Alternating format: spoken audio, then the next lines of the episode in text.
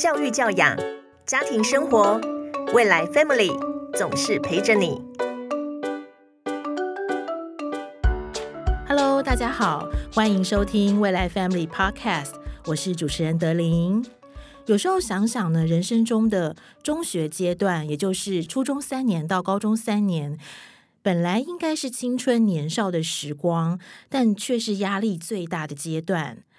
呃，这个压力呢，大部分可能来自课业、升学考试、同学之间，还有父母或者是对自己的期望。那我们今天很高兴请到补教名师杨洋老师，他陪着许多国高中生呢走过升学这个最痛苦的六年。他不只是一位英文老师，更是让许多孩子愿意吐露心声的心灵导师。那我们今天一定要好好的请他来跟我们分享，就是青少年的学习压力。我们欢迎杨洋老师。Hello，主持人好，各位家长大家好，我是杨老师。老师要不要自我介绍一下？呃，我是专职补教老师，大概十五年了哦，一直在连锁班系上课，好、就是上所谓的升学补习班。最常做的事情，其实除了弄学生的考试之外，其实我花不少力气，平常去收集学生的小故事。好，因为因为我原则上这些学生的小故事，就是我平常拿来鼓励其他孩子用的一些素材哦。我觉得这是一个很不错的教学方式。今年我就花了很多时间整理这些故事在网络上。其实他很多文章都爆红啊，最近有一个非常爆红，就是在讲网络的神童焦虑症啊、我想这应该是个普遍的现象啊。呃，您分享就是在十年前的一个小六的笔记，哇塞，那个笔记抄的工整，哇，那真的是非常厉害啊！对，好对经典哦。然后你看到很多就是所谓的人造神童，嗯嗯嗯然后本来是应该是很灿烂的，未来发光发亮的，后来就你讲到那个就是叫坏掉了，就听起来真的好心碎。其实“坏掉了”这个词，我们在教师圈其实蛮常用，只是说我们比较不会对家长讲。哦但是事实上，就是小孩他可能被过度的灌溉，我常常会觉得说他可能太早接触考试。等到我接触到他的时候，比如那时候我还有教国中，我在国中有时候接到一些小孩的时候，他已经在国小或是甚至更早在幼稚园就接触过考试。那学习对他而言就是一个拿分数的竞赛。那等到你真的接到他要教他的时候，他有点像是被灌饱了，你你没办法再教东西进去了，然后他也很抗拒。像这种，我们就会觉得说，可能会有点处于坏掉的类别。哇，也就是说，它本来是一个很好的种子，可是你就是过度的施肥灌溉我对 听对，我觉得就是大家很习惯，就是一直在讲所谓的“赢在起跑点”啊。那这个观念其实大家已经很多人提出很多反驳。像我一直在跟家长说，你要让他快乐跑向终点，就是说我自己做到高中这一段要上大学的时候，其实最后他整个大脑整个很清楚，可以往前冲的那个年纪才是真的很重要。可是如果你把它力气在国中小就耗光，高中老师收到的时候是非常难带的，是因为他你光修复它要很久，你要让他恢复，他可能没有休息过。哎，不要输在起跑点。虽然就是大家一直在讲，可是事实上还是每天在发生的对对对对对，好，那在之前呢，我要先跟老师分享一个数据。我想，因为老师是一线观察嘛，但是我们这个有一个数据，就是那个儿福联盟，其实在今年做了一个台湾的国高中生的心理健康的调查报告。其实你应该也不 surprise，就是说，呃，有百分之六十五 percent 的国高中生表示他们目前生活有困扰，而且其中学校的课业是位居首位，就是大概有百分之七十七是来自于课业，百分之六十七是来自未来的前途哦，这就是等于就是第一名、第二名。现在这个孩子压力是比我们想象中要高很多嘛。对，老师其实之前也讲过了，对对就说现在孩子学习压力为什么这么大？其实我之前试着在网络上发文讨论学生压力这件事情，有引发很多很支持课纲的人担心说我我是不是在批评课纲利用压力这件事？我想跟这些家长们讲，或是支持者讲说，其实当时课纲出来的时候，我也是很期待它可以为学生的课程带来一些改变。所以，我们提出学生压力很大这个现况，不代表说我们反对课纲的一切，我们只是把我们在教育现场看到的事情带出来。那学生压力。大这件事情，我后来有去跟一些学校老师访谈，或者是跟学生去做抽样，甚至看了许多媒体的一个报道哦。其实我觉得比较像是说，他可能同样的教学时数、授课时数里面，他多了更多的任务。那学生回家的时间有限，那他在操作上就出了问题。原因是因为，呃，所有传统学测要考的科目的考试是没有少的。那这个情况下，他又被加了很多课纲的任务，要做报告，要做探索，哈，甚至要上台做一些简报什么。其实这个学生的压力就会产生。而且再加上他国三上来的状况，其实已经蛮多，就已经有学习面问题了。高中老师其实 handle 起来并没有太轻松，更不要说学生啊。所以他压力大，这个数据我觉得完全符合我在第一线的观察哦。像我们会每年都会接到大量的高中生嘛，那尤尤其是我们在补习班系统，所以我们的学生是来自四面八方，不会说我在同一个学校他被成绩筛选过。那这几年其实 B 跟 C 的学生就是一直维持稳定的大概五成全国的统计值哦。那虽然补习班可能稍微少一点哦，因为有的学生就就弃学了。那像学生上到高中，比如说前几志愿的学生，他第一件事他可能会面临到他高中第一次月考英文考四十五十，很多。学校他第一次段考校平均是不及格，也就是说全校一般不及格。那他们会遇到什么状况呢？第一件事是他不会发音，他已经念到高中，高中了不会发音啊，超级多。我有后来有去问国小跟安心班或者是国中老师，其实不发音的小孩是多的。那这个状况下呢，像我有一个学生，他就是他考 A 加，考上前几志愿，那原则上英文在国中都不错。后来他才跟我承认说，他都是用死背的。然后他高一月考英文考四十几分的时候，那时候就是当然是被骂的很惨。那大人第一个反应就是：你国中英文不错，为什么高中这么烂？其实学生自己也不知道为什么会变这样，他就觉得说我都有念书。那当学生跟我说都有念书的时候，我第一个反应就是：那你怎么念？那大概多数都是用看的。哦，这个比例不低哦。我一开始以为是只有他吧，就是最早几年前开始遇到这个现象的时候，后来发现说，嗯，这应该是常态，就是不发音的学生是多的，包含前几志愿，这是真的。所以后来在国高中端，你接触到学生，发现他有学习困扰的时候，你摸进去，他的学习方法全部都有问题。可他已经国中毕业了，所以他国中是怎么长大的？这个是非常压抑的，就是他不断的写考卷。不断的背，不断的订正跟辅导，直到分数出来为止。所以他其实不会念书，他就是让人家一路盯上来。这个学生是多的。所以其实刚刚老师你提到一个重点，就是说他其实一路太看重考试了，反而忽略到其实我们那个发音是最基本的东西。对对对，他其实没有在学习，但大人只看成绩的结果是不知道他没有学习。所以你在一线观察很多，其实都是这样，就是因为太注重考试成绩。对，因为那个我自己是高中老师啦，我已经不不太教国中了。那原则上我自己看待啦，我觉得我收到一个高中生，我只觉得说你念什么高中，我并没有很在乎啊，因为我觉得你就是在我这里考大学嘛。所以其实我常常跟国中的家长说，其实你就是国中让他培养他的读书习惯，然后成绩这件事情，其实我觉得就是嗯。不需要那么的斤斤计较，一定要校排前几名啊，要一百分啊，要班排多少？其实是这个学生他的学习量能的维持远远大过他分数的取得。原因是因为他没有维持这个学习量能到高中，嗯，高中老师收到他的时候就要做修复的动作，那修不起来，他就会坏掉。嗯，对，其实一个重点哦，就是说这个太过注重成绩这件事情，它就是它就可能楼就长歪，就坏掉。老师也分享好多，就是因为现在孩子压力很大，然后那个情绪出了状况。那你提到一个就是。我觉得那也是家长一个很大的痛点，因为现在孩子他可能在很没有很多征兆之前，他就做了一个比如说轻生或自残的一些决定。呃，你有提到说，其实孩子从高空落下前，经常是一点征兆都没有。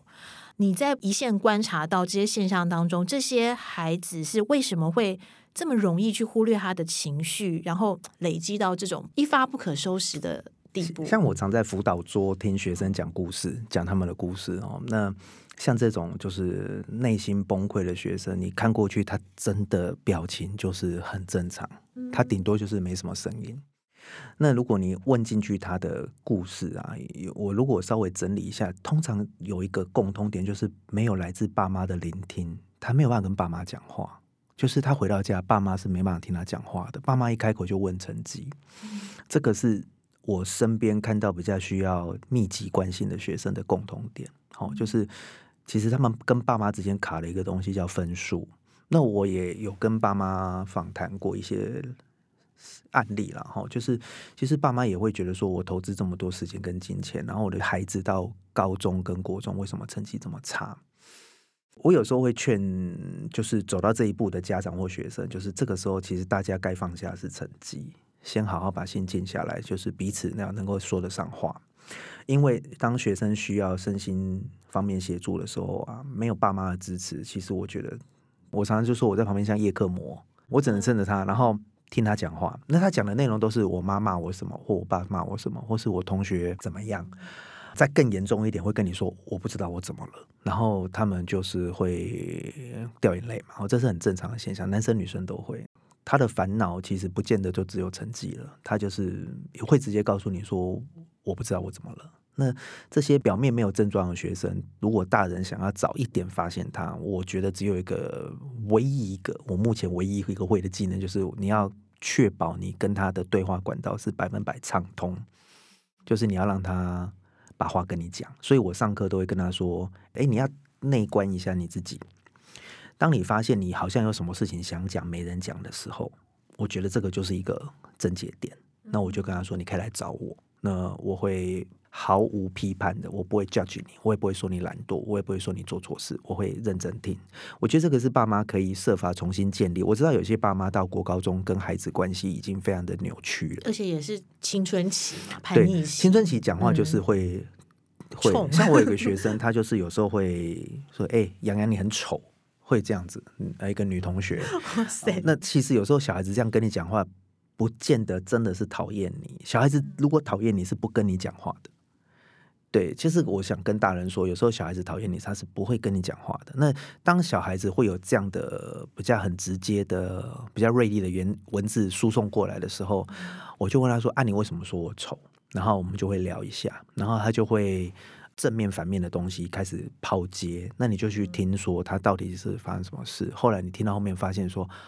哦，他考试考得很烦，他真的情绪被弄得很起来，然后他一个情绪不知道怎么发泄，去发泄哦，所以他就要用一个很负面的东西去激怒你，他要把东西抛出抛出去，然后你可能最后跟他说啊，那你下次想要这样跟人家讲话的时候，你就都来找我讲。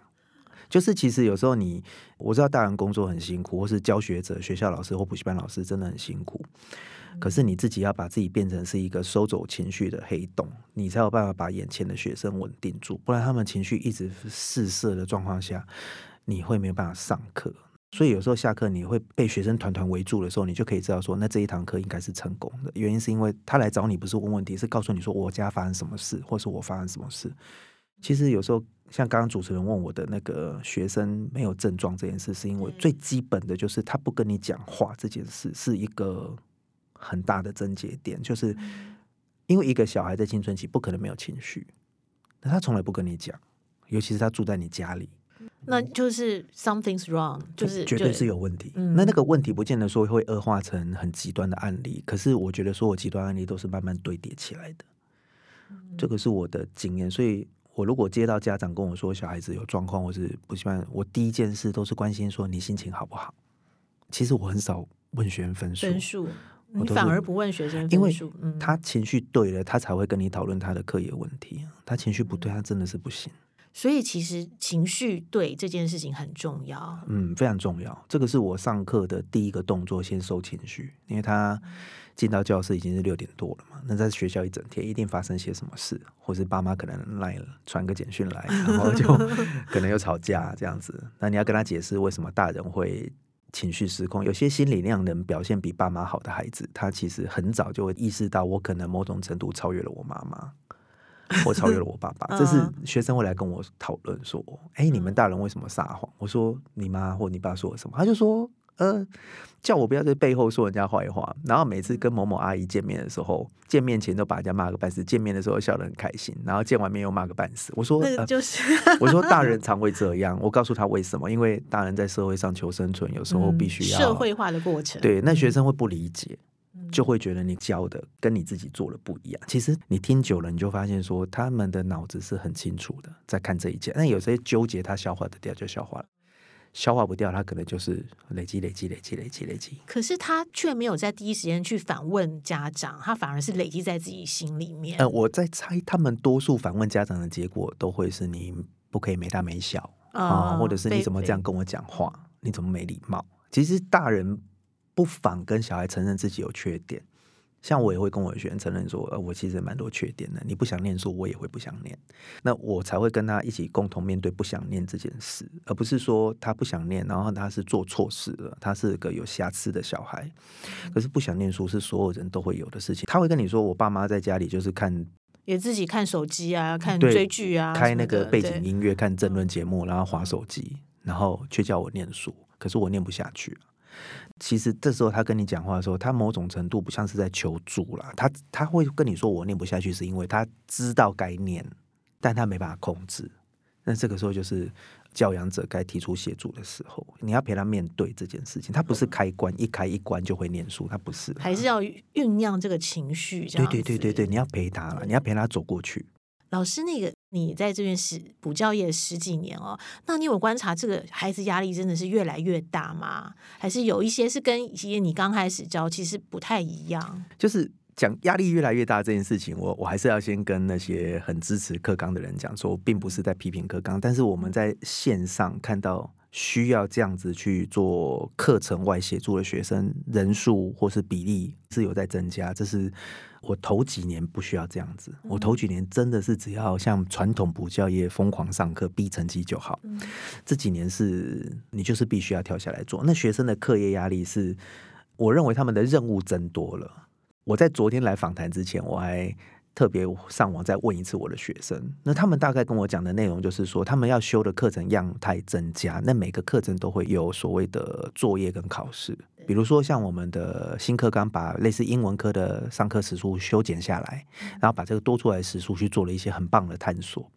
那对我们而言说，哇，小孩子有比较多元的训练，我们真的觉得很棒。可是学生的角度是好。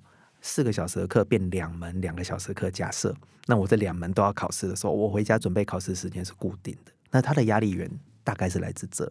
那还有一点是大家比较少去谈的是，其实我们在传统科目的考试的压力上跟量上面，并没有随着时数减下来而减下来。但是每个学校的考试的形态不一样，像建中不见得这么多考试，可是反而是一般社区高中，或者是说它的排名在中间段的高中，它为了跟住那个榜单，它的考试量是非常非常巨大的。那我有去访谈一些学校老师，他是跟我说，他们的压力很大，书根本就教不完，所以只好不断的去考。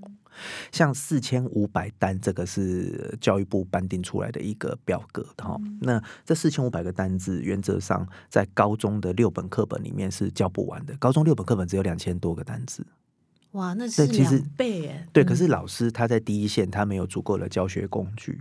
那他又回到我们前面讲的，就是他收到的学生，他可能国中英文已经整个都坏掉了，有一半的学生国中英文会坏掉。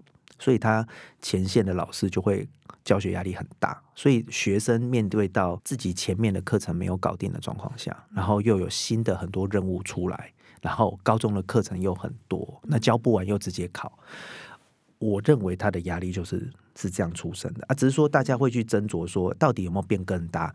嗯，我后来有思考过，我可能换个方式讲，我觉得他的任务变更多。对，我觉得这样可能或许大家比较能接受。那一代一代小孩的状况不一样，那他不见得能够 hold 得住这样的课程。其实多数学生是 hold 不住的，而且是压倒性多数。像有时候我的文章被转贴很多的时候，我都会点进去看那个 share，然后看那个大家分享的内容，我会去看大家的留言啊，我大概就知道说。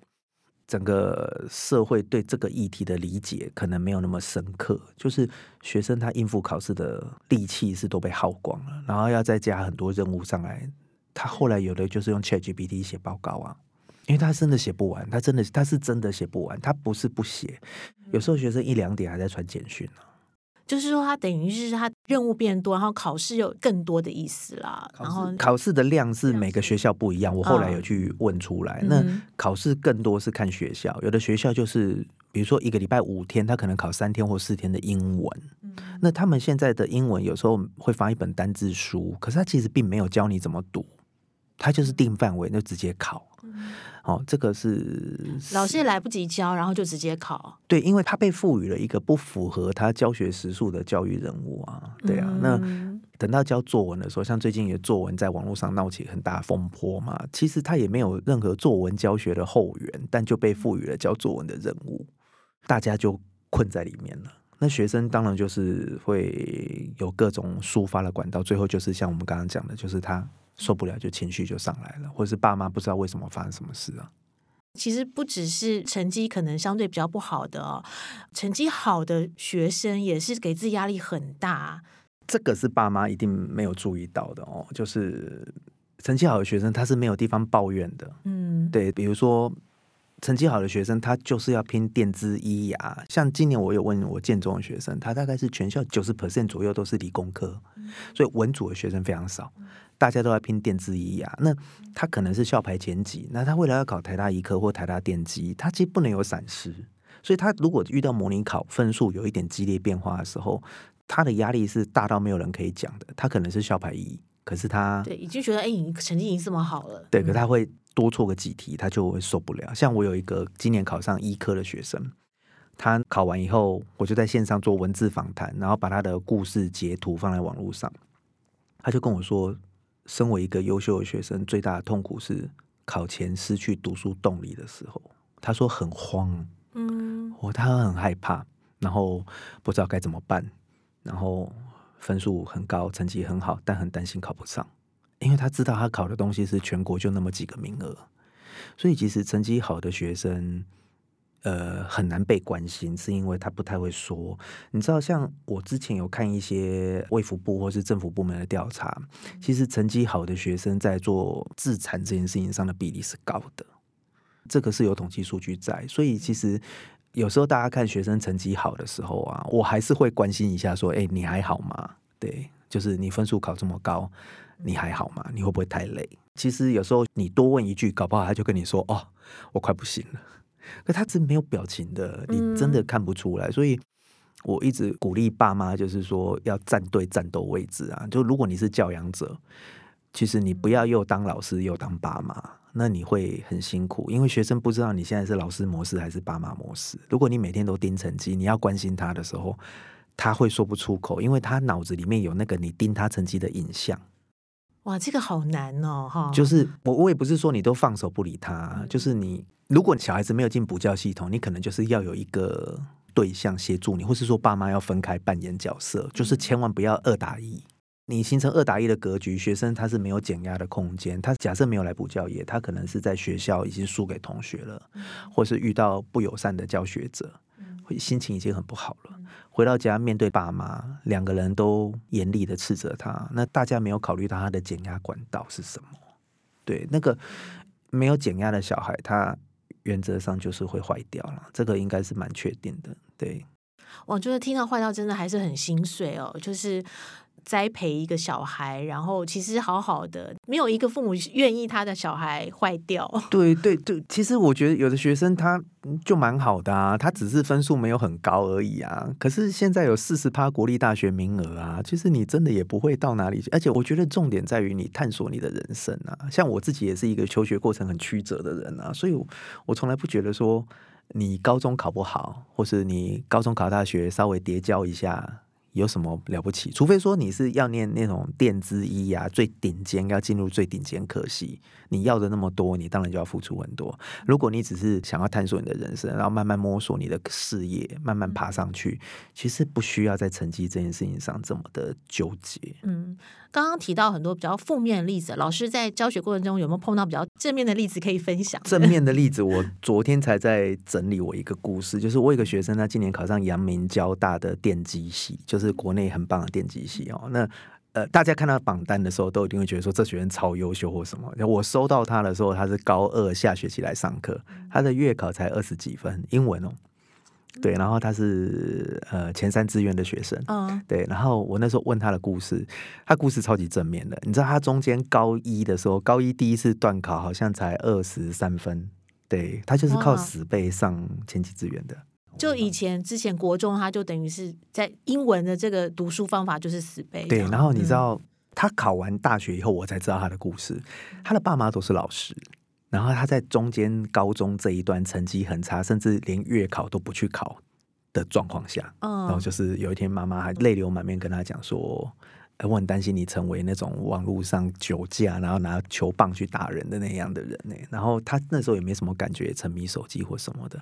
可是他爸爸妈妈就是给他很大的支持，然后就是耐心的等他。其实他后来考上洋交的时候，他回头看他的爸妈，他爸妈这辈子只有做一件事，就是不会给他过度的期待。对他爸妈就是不断的支持他，然后他不想念书就是陪他，然后就是跟他讲，呃，你要慢慢去适应你现在的人生。那他高中后来回头跟我讲，他为什么分数这么低，是因为他在摸索，他不知道自己发生什么事。他还没有 ready，对，因为时间到你就要上高中，但是上高中以后，他不知道自己为什么要上高中，所以他就摸索了很久，然后他也不想要读书，他就是不断摸索，他打电动啊，然后国小的时候下围棋呀、看小说啊、运动啊、到处玩啊这样子，然后他摸索过程非常非常久，然后到高二下的时候，他突然间就是，哎，我觉得我该念书，然后我接触到他的时候，他就是一个呈现完全不会发音的学生。这个学生为什么我觉得是很正面例子，是因为他后来跟我说，还好他爸妈在他很迷惘的时候，没有严厉的逼迫他，有给他时间，然后他才慢慢走出来，考上他这个学校。他后来在录影的时候跟我说，他非常的感谢他爸妈，对他没有办法想象有更好的爸妈了。他跟我访谈的时候，他就会讲说，他国小那一段，他的妈妈常常带他到处上课，然后上的课是会给他选，给他去探索。他上一上不喜欢，妈妈就帮他换。他说那一段对他很重要，所以我想要跟就是，如果你的小孩还小的爸妈讲，就是不要太早把考试这件东西丢到孩子的人生。就即便是我在补教业，我都觉得考试是一个蛮伤害学生学习的东西，因为他为了考一个一百分给你，他可能那个晚上或者好几天都没办法做别的事，他就是为了写评量啊、写分数卷啊。对，那他到高中的时候，他可能就没有力气了。那像高中端，你看到很正面的例子，共通点都是爸妈给他很大的学习自由。学生他或许会在高中稍微跌倒一下，但因为他没有被逼迫的经验，我也不用修复他，他也不用走出人生的阴影，所以他在高中的时候，他就会哎、我该念书了。他不会想说，我妈为什么这样对我，我是不是很烂？这种都没有，我都不用收拾，我不用跟他去走过那个修补的过程。他就是时间到，哎，大家都要念书了，哎，我老师我也想念了，可是我什么都不会。我说哦，好，那我们开始念书。其实少了这些来自家长的，过度期待，其实我觉得他某种程度是一种压迫。对，那家长这样的压迫有很多原因，有的小孩他可能是肩负阶级流动的任务，可能或者是说维持阶级的任务。好、有的是这样，有的是家长自己可能学习没有状况很好，很希望自己辛苦养大的小孩可以突破这样的嗯天花板。寄托在下一代，对对对，所以其实这一种就是他会压力大一点。那如果是前面讲的比较正面的案例，其实我觉得就是让孩子自由的伸展啊。那我们我收到这种学生，我都觉得是爸妈的功劳了，因为他们后来都会开的不错。对，就是虽然说补教育就是看到一张榜单，然后我们人家看了就报名，可是那个是爸妈的功劳了。那个爸妈给他很大的自由，我们比较容易带。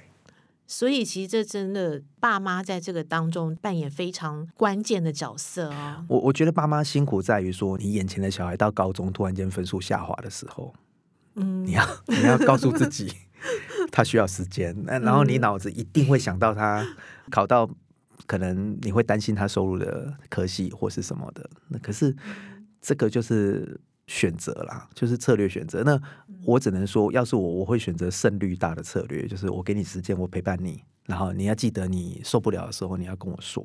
就是我不是拿鞭子打你的人，我是陪你走过这条路的人。我觉得这个真的，像我自己就是在教学策略上，我就跟他说，呃，你没有念书，你考不好没有关系，但是你要告诉我你没有念书，你考不好，然后要告诉我你为什么不想念，然后我们一起想办法。这个是我很常跟学生建立关系的一个方式，就是说我在黑板上教书，对你的成绩我确实有业绩压力，可是我不会把这个压力放到你身上，那是我的事。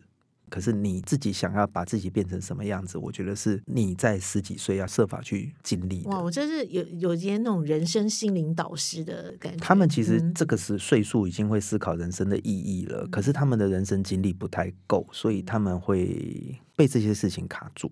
那你要跟他说，年轻的时候犯错是很正常的，你不会因为犯错变烂，就是你不要怕这样子。对啊，就是刚刚其实也我一开始也想到，哇，这个想想这六年哦。本来是应该是青春岁月，但是真的是那个课业压力很大哦。升学考试真的是一个他们很大的压力来源。